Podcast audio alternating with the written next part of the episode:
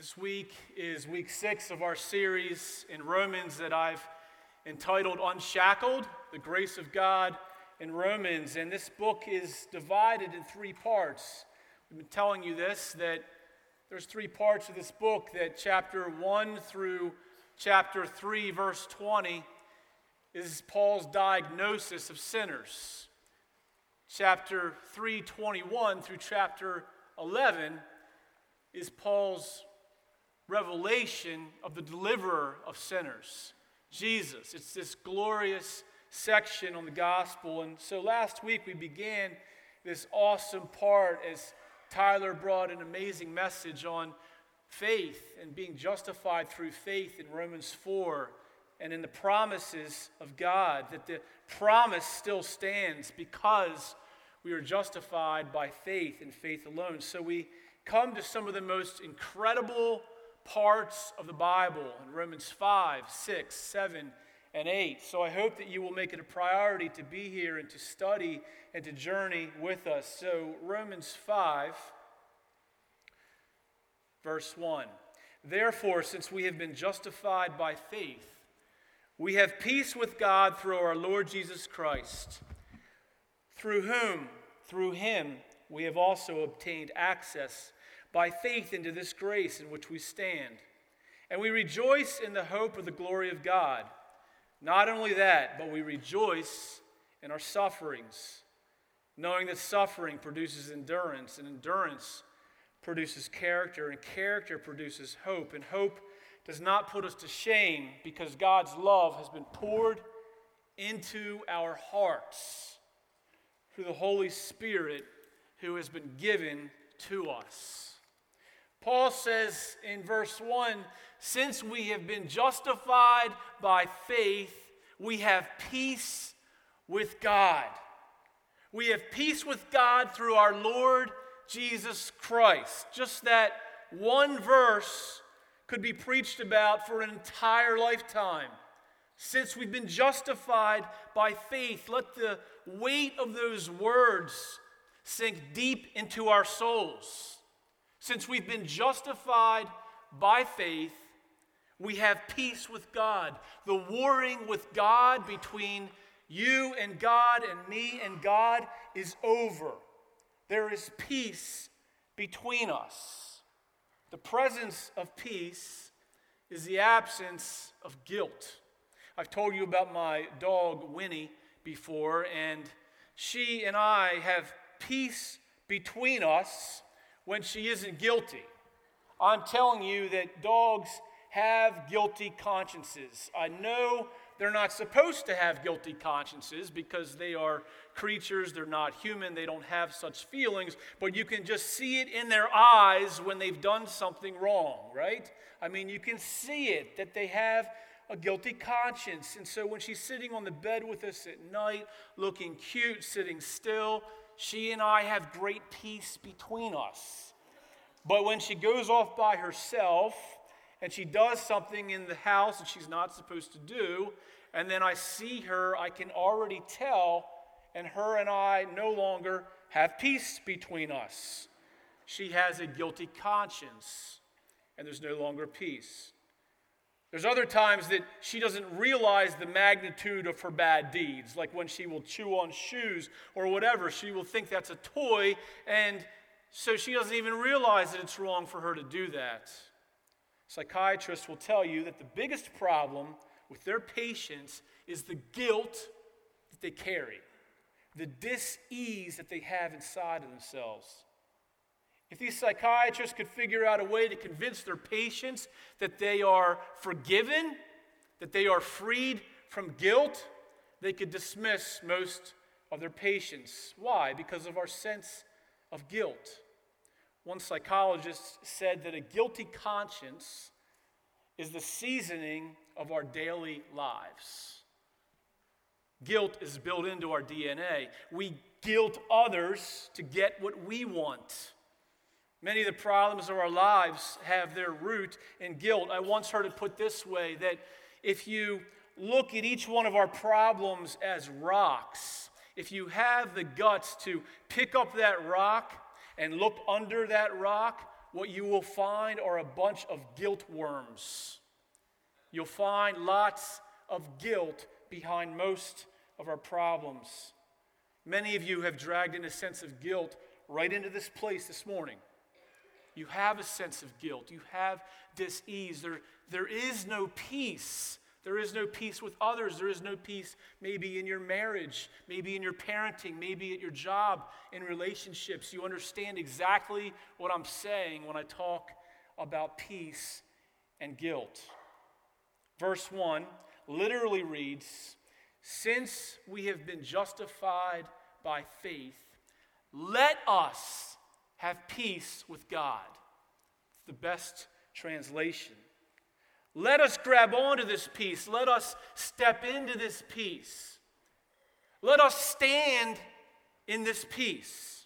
Let there be no more guilt. Let us know that Jesus has won the victory for us. Romans 5 2. Through him we have also obtained access by faith into this grace in which we stand, and we rejoice in the hope of the glory of God. Paul tells us how we can stand in this peace, why you can have this peace. The reason we can have this peace with God is because of grace. Paul says we have this grace in which we stand. Guilt is the sense that our past is present, that there's always a piece of our past with us, that we can never fully leave our past. Guilt is standing in the past.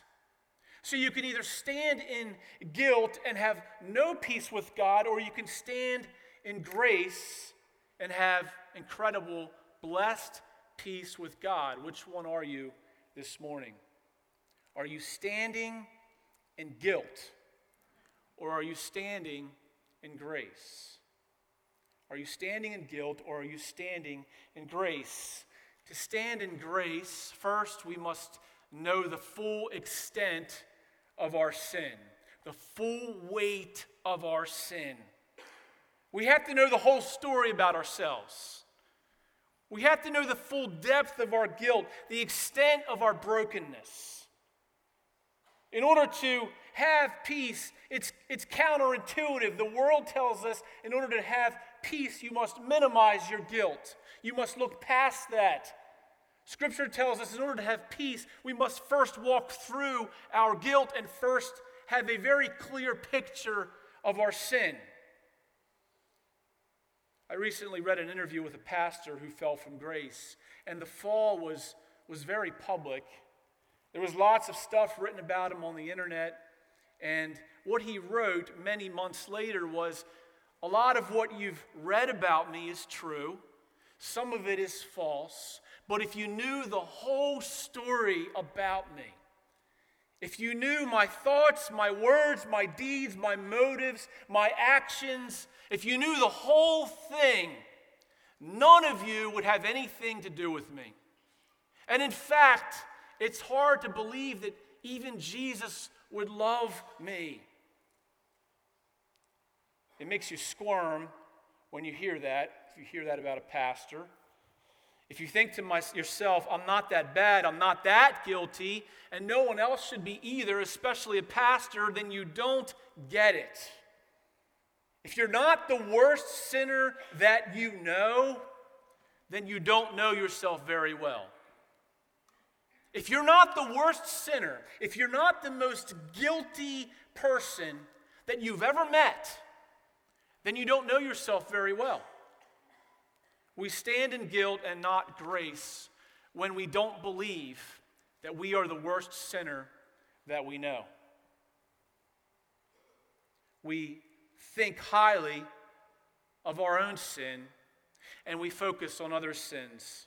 A fool does a beeline for passages that refer to his, his own holiness or sins that he doesn't personally struggle against. We stand in guilt rather than grace because we don't see the sheer disaster of our own sin. We stand in guilt because we deceive ourselves into justifying our sin. So we say, I'm not controlling, I'm just a good leader. We say, I'm not lusting, I'm just stressed. We say, I'm not looking at the pictures in the magazine, I'm just reading it for the articles. We say, I'm not people pleasing, I just want to be a good example to others. We think sin isn't paying our taxes, it's breaking the rules. Sin isn't so much breaking the rules, it is that, but it is much deeper than that and much more personal than that. Sin is breaking your father's heart. Sin is giving your affection to another when your Father in heaven has given you all that you need. God says, I want your heart. I want to have peace with you. I don't want you to do it because you have to, but because you love me. Do you have a high view of your sin? Or are you squirming in your seat? John Owen, one of the great church pastors in history, he said, He that has slight thoughts of sin never had great thoughts of God. To get to the grace, to stand in grace, to stand in peace, we must have an accurate view of our sin. Keith Green was a famous songwriter back in the late 70s. Big afro, um, just a, a really great musician. And he not only wrote and sang songs, but he had this strong sense of conviction. I mean, he would preach when he would sing. His songs were convicting. He wrote one song that was called The Sheep and the Goats. And this song was like 10 minutes long. And during this entire song, he unpacks Matthew chapter 25, where Jesus tells this parable of the sheep and the goats. And so in the song, you can hear it in his voice. You can hear the conviction in his voice, almost the irritation in his voice that why can't Christians just get it? That Jesus said that if you've not given to the least of these, if you've not clothed the naked, if you've not visited the prisoner, if you've not taken in the orphan, if you've not done it to these people, you've not done it to me. And you can hear that conviction in his, in his voice, in, his, in the lyrics. And so after Keith Green sings about the, the sheep who do all of the good things and the right things, he then turns to the goats. These are some of the lyrics. He says this Then he shall turn to those on his left, the goats, and he'll say to them, You didn't do this, you didn't do that, you didn't clothe me when I was naked, you didn't visit me when I was in prison. And then the goats will answer, Lord, there must be some mistake. When?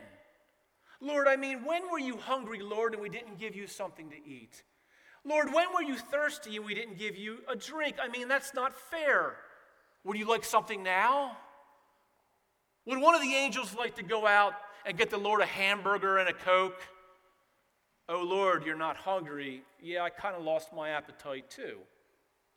Lord, Lord, when were you naked? I mean, Lord, that's not fair either, Lord. We didn't even know what size you wear. You could hear the biting sarcasm. Lord, when were you a stranger? You weren't one of those creepy people who used to come to the door, were you? Lord, that wasn't our ministry. We didn't just, we didn't feel led to do that. Lord, when were you sick? What did you have anyway? At least it wasn't fatal. Oh, it was? I'm sorry, Lord. I would have sent you a card if I had known. Lord, just the last thing we want to know when were you in prison? What were you in for anyway? And then Jesus yells, Enough, depart from me. And then Keith Green ends the song by making this statement And my friends, the only difference between the sheep and the goats, according to the scripture, is what they did and didn't do. The end. End of the song. I understand the song, but the reality is that unless we are visiting the prisoner, all the time unless we are feeding the hungry all the time with pure motives. 100% of the time, unless we're clothing the naked all the time, unless we're bringing in one orphan after another after another, 100% of the time, we don't pass the muster of that passage. We don't pass it. The problem I have with the song is there's no but at the end of the song. There's only bad news. We stand in guilt and not grace when we water down the law of God. You see, that's what we do when we think that we can do that song, that passage, when we think that we are measuring up in some way because of some efforts that we have. We're actually watering down the law of God. We actually have a low view of the law of God, not a high view, and that's when we have no peace in our lives. When we do what Keith Green did, when we end the song with the only difference between the sheep and the goats is what they did and didn't do, we're saying that somehow we can be like those sheep in the passage. We're watering down the requirements of the law because Paul says in Romans 3 there's none righteous, no, not one. Do you have an accurate view of your sin and your guilt and how far you have fallen. Because while the law is good and perfect, David meditated on it day and night, all it does is accuse us. It doesn't give us any power to actually carry out its commands. Luther said, The law discovers the disease, the gospel gives the remedy. We stand in guilt and not in grace when we water down the law to something we can actually accomplish. I'll give you an example. Hang with me on this. So, we're commanded in Scripture to pray. We're told to pray. That's part of the law of God, to pray. Many times we're commanded to pray. And so, we get three point sermons on how to pray. You know, pray like Daniel did. He prayed in the Old Testament. Pray like David did with a spirit of thanksgiving. Pray like Jesus did, the Lord's Prayer. When two or three are gathered in my name, I'm in the midst. So go to small group and pray in the small group as well. And you know what? You should also go to the prayer service because, you know, that's what people who pray do. So if you had a church member, and some of you may be this person, who prays like Daniel three times a day, who rises early in the morning and prays, who prays in that way, who prays at the prayer meeting, who goes to the weekly prayer meeting and prays faithfully. We, you, me, we would probably say that that's a faithful prayer, that they are someone to emulate. You would, I would, and we would be wrong. We've watered down the law even when it comes to something like prayer. Because what does the law say about prayer? It says to pray without ceasing. Pray without ceasing. So we water that down to mean, well, if you pray a few times a day or even a few times a week, that's kind of what it means. You know, that's what without ceasing means. But what it literally means is that your entire life is a life of prayer, constantly, all the time, with a right motive. Prayers coming from your heart in conversation, in all decisions that you are making, that you are praying without ceasing. And oh, yeah, by the way, another requirement for praying is to pray in secret because that's what Jesus said when he was asked, How do we pray? Go in your closet, pray. Don't let anyone know that you're doing it. If you do, you have your reward. So if you put it on Facebook that you went to the prayer meeting this past week, you're out of accord with the law of God. You are. The law accuses us, even on something as simple as prayer. When we have a poor view of our sin, we'll continue to carry the guilt. We stand in guilt rather than grace when we don't see our true condition. Look at verse 6. Look at verse 6. For while we were still weak, at the right time, Christ died for the ungodly. For one will scarcely die for a righteous person, though perhaps for a good person one would even dare to die. But God shows his love for us in that while we were, what's that say? Sinners, Christ died for us. Paul says, very few would die for a righteous man. And the way he uses this term righteous is different from the way he's used it, and the people would have understood this. Righteous, a righteous man meant someone who was moral, someone who was upright, but someone who was standoffish and kind of cold, like someone who you revered, but not someone that you were intimately close with. Paul said most people was not going to die for that guy. And he said, You may die for a good man. And this is used in the sense where the good man is someone who is generous, someone who is relational, someone who is warm. Paul says, You know, maybe you would die for him. Perhaps you die for him. He wouldn't die for a man who seems to have it all together, who seems kind of stuck on it, not very relatable.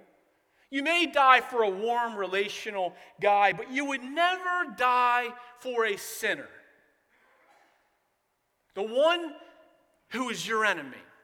Get them in your mind right now. Your real honest to God enemy, a real bad person.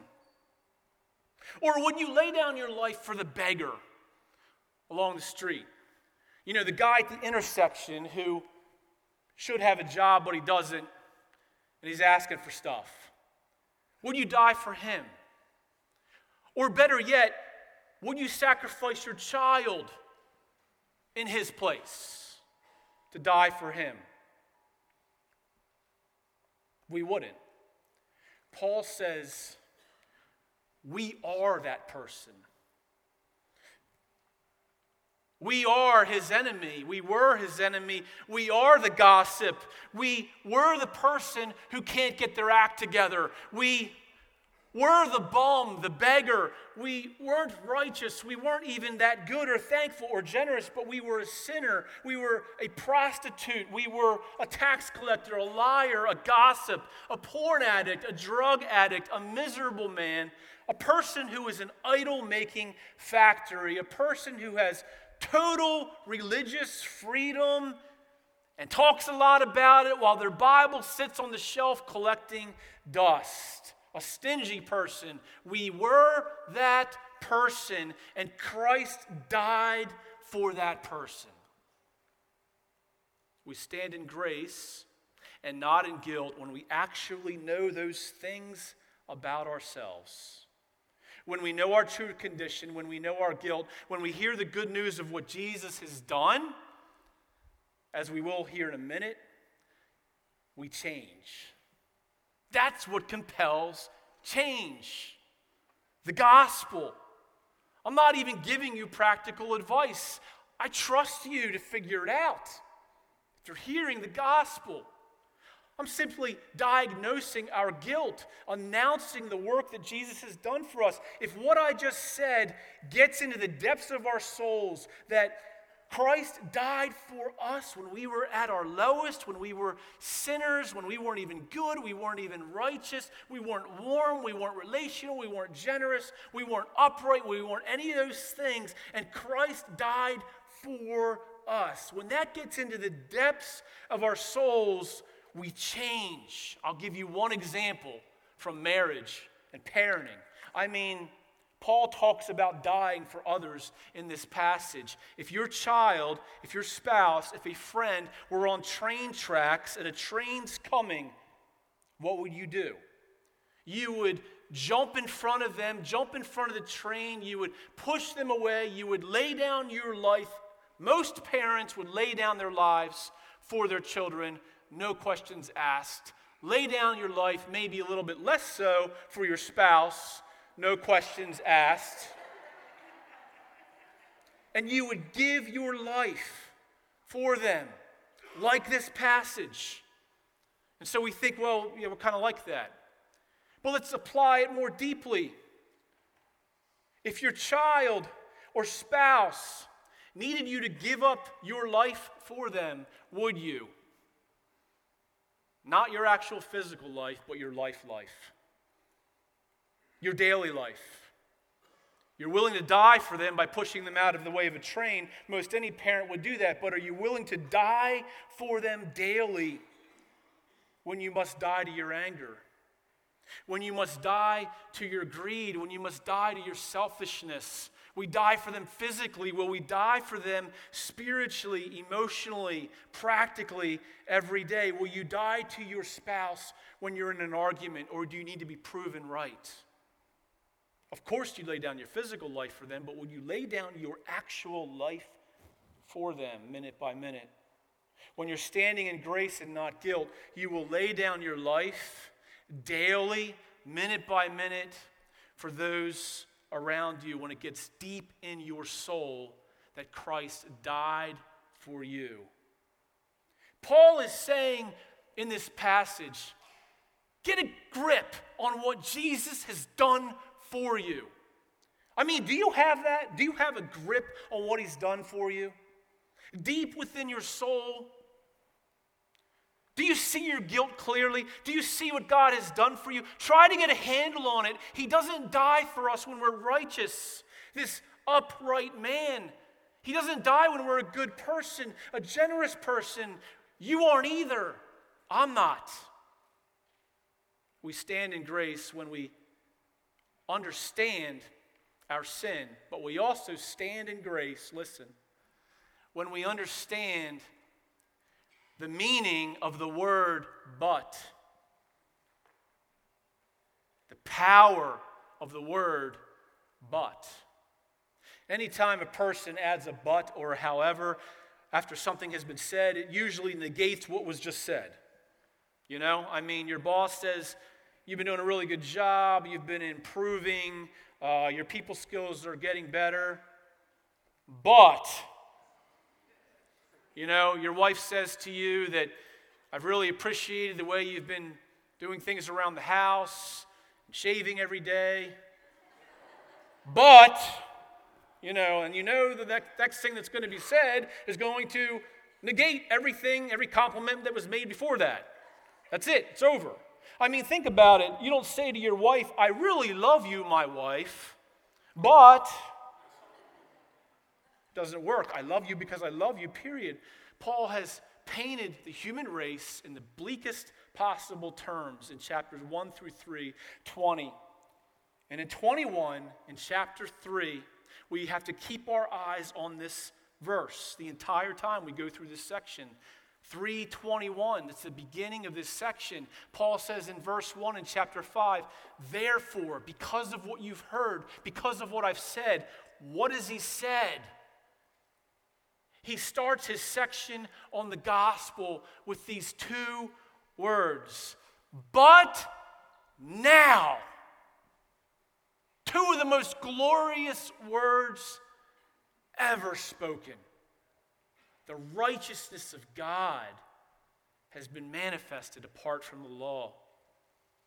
But now, I mean usually the word but makes things worse or negates it, but in Romans 3:21, it's a time where the addition of but now is glorious. But is only a glorious thing when it's after after statements of our great sin.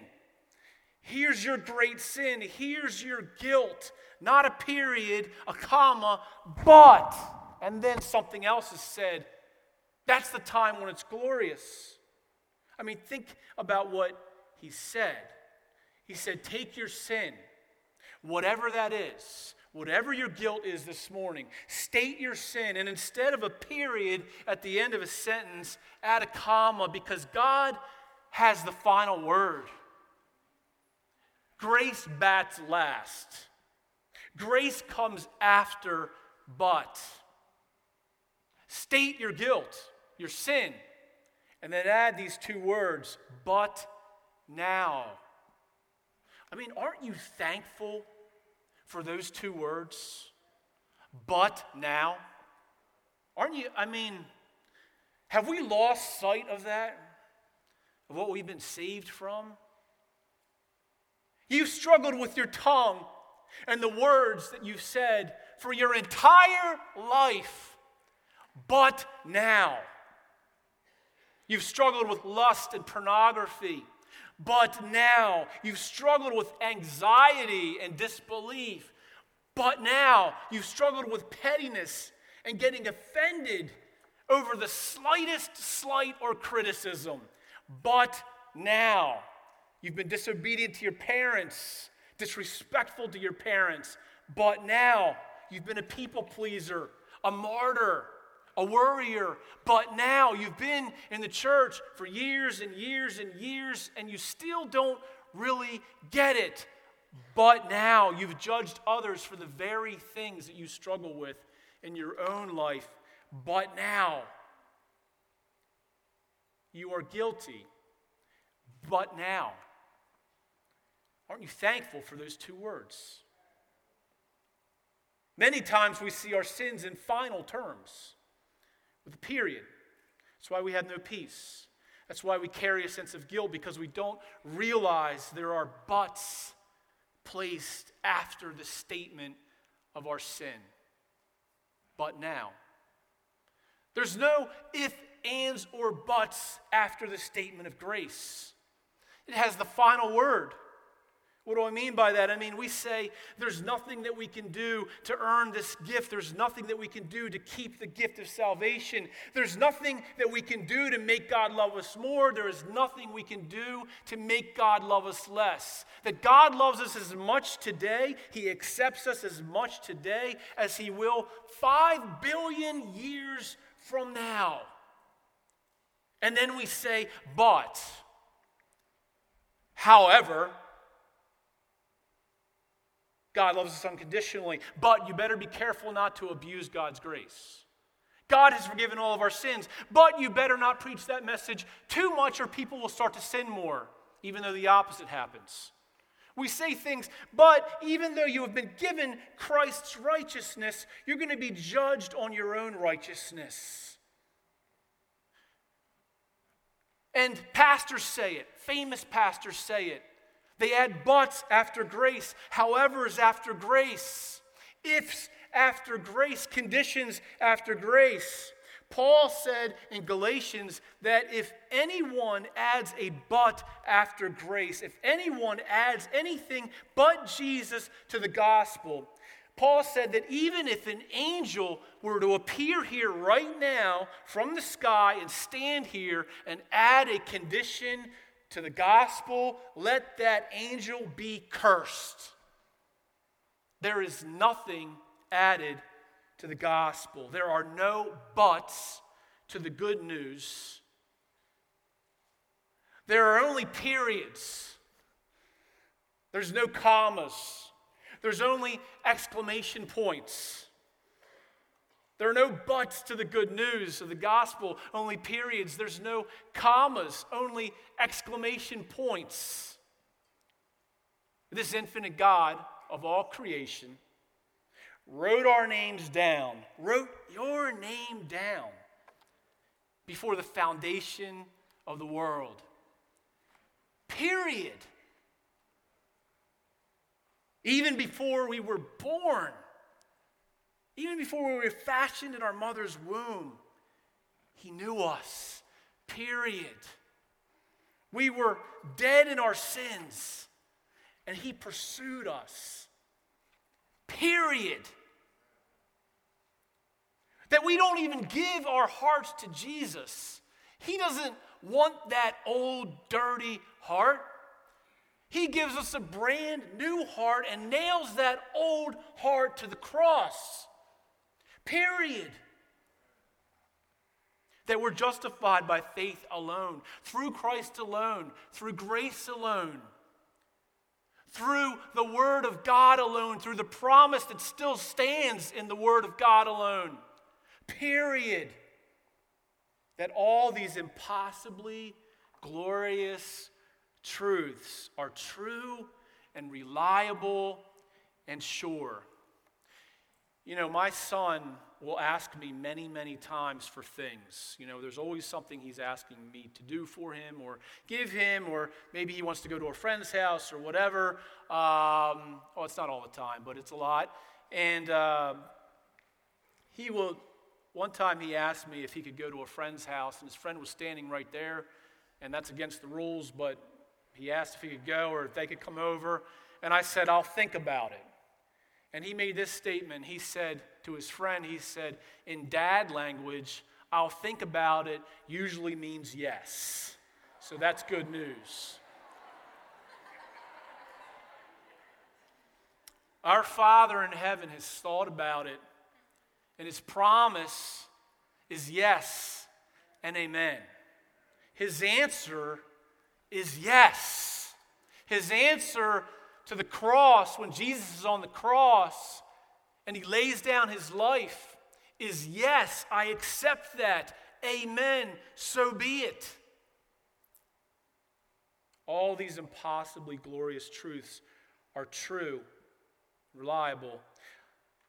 I talked about Keith Green earlier, and I only told you part of the story about him. I probably made him look um, a little bit uh, sarcastic.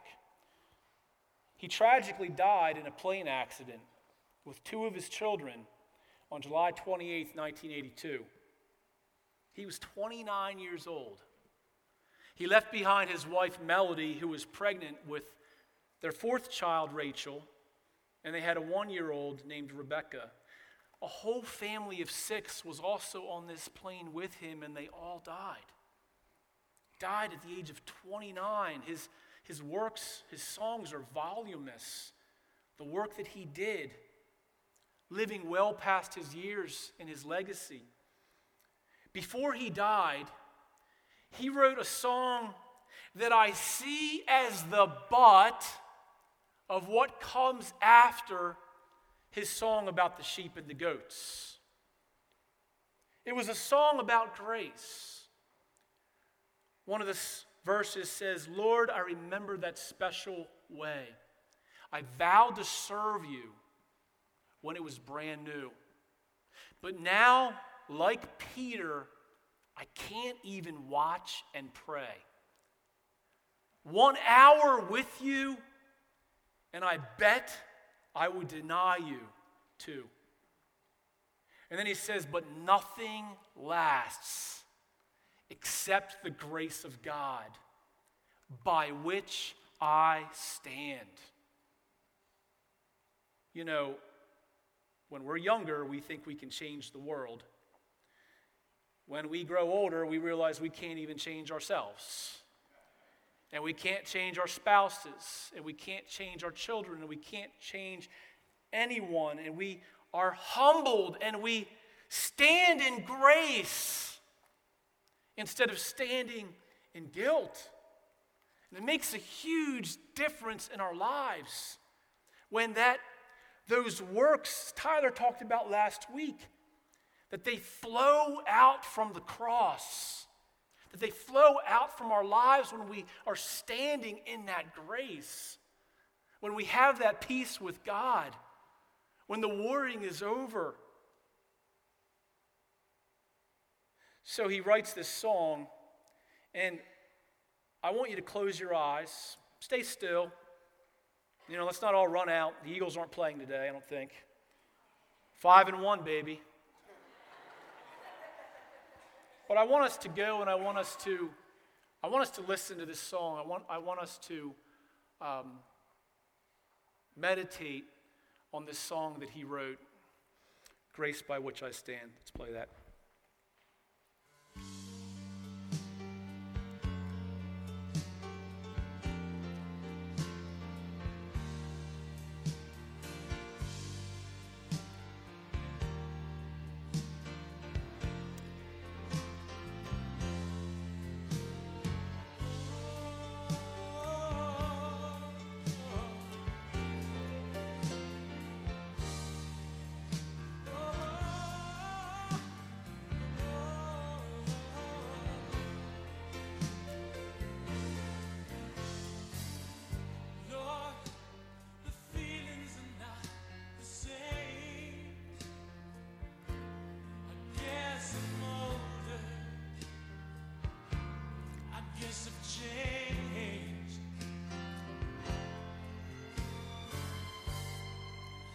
how I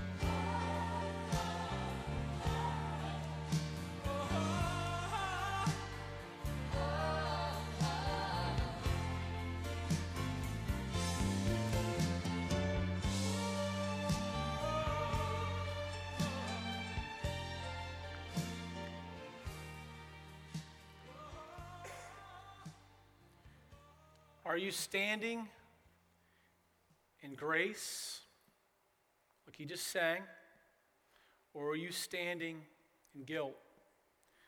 The way that you will know is very simple. We sang it earlier.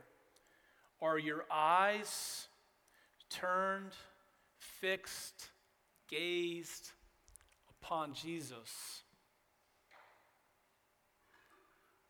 Are your eyes fixed on him? Because when we stand in grace, we are seated with Christ.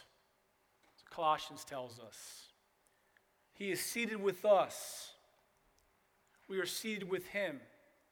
And when that happens, huge, huge, ruinous, revolutionary change happens in our hearts, in our lives, when we stand in that grace when we're seated with him, there was a missionary who was a missionary for 50 years, and his wife preceded him in death. He didn't really have a lot of family, he was overseas, and he came home, basically came home to die. He had cancer. His time had come.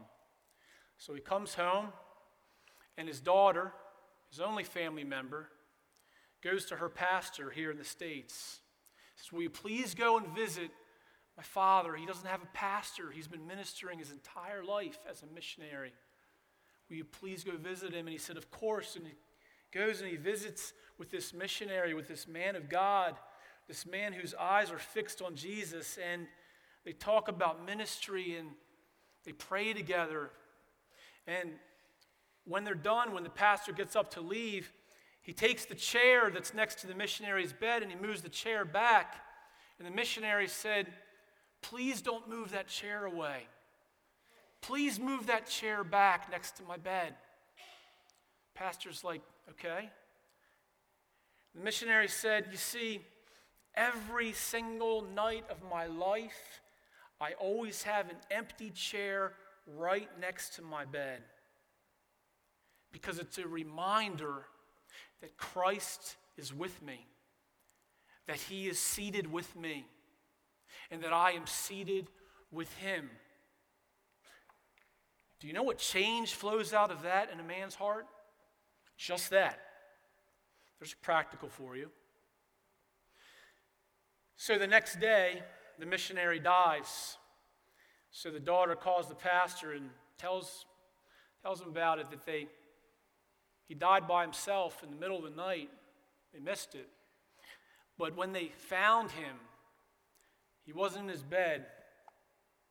He was on his knees with his head buried in that chair,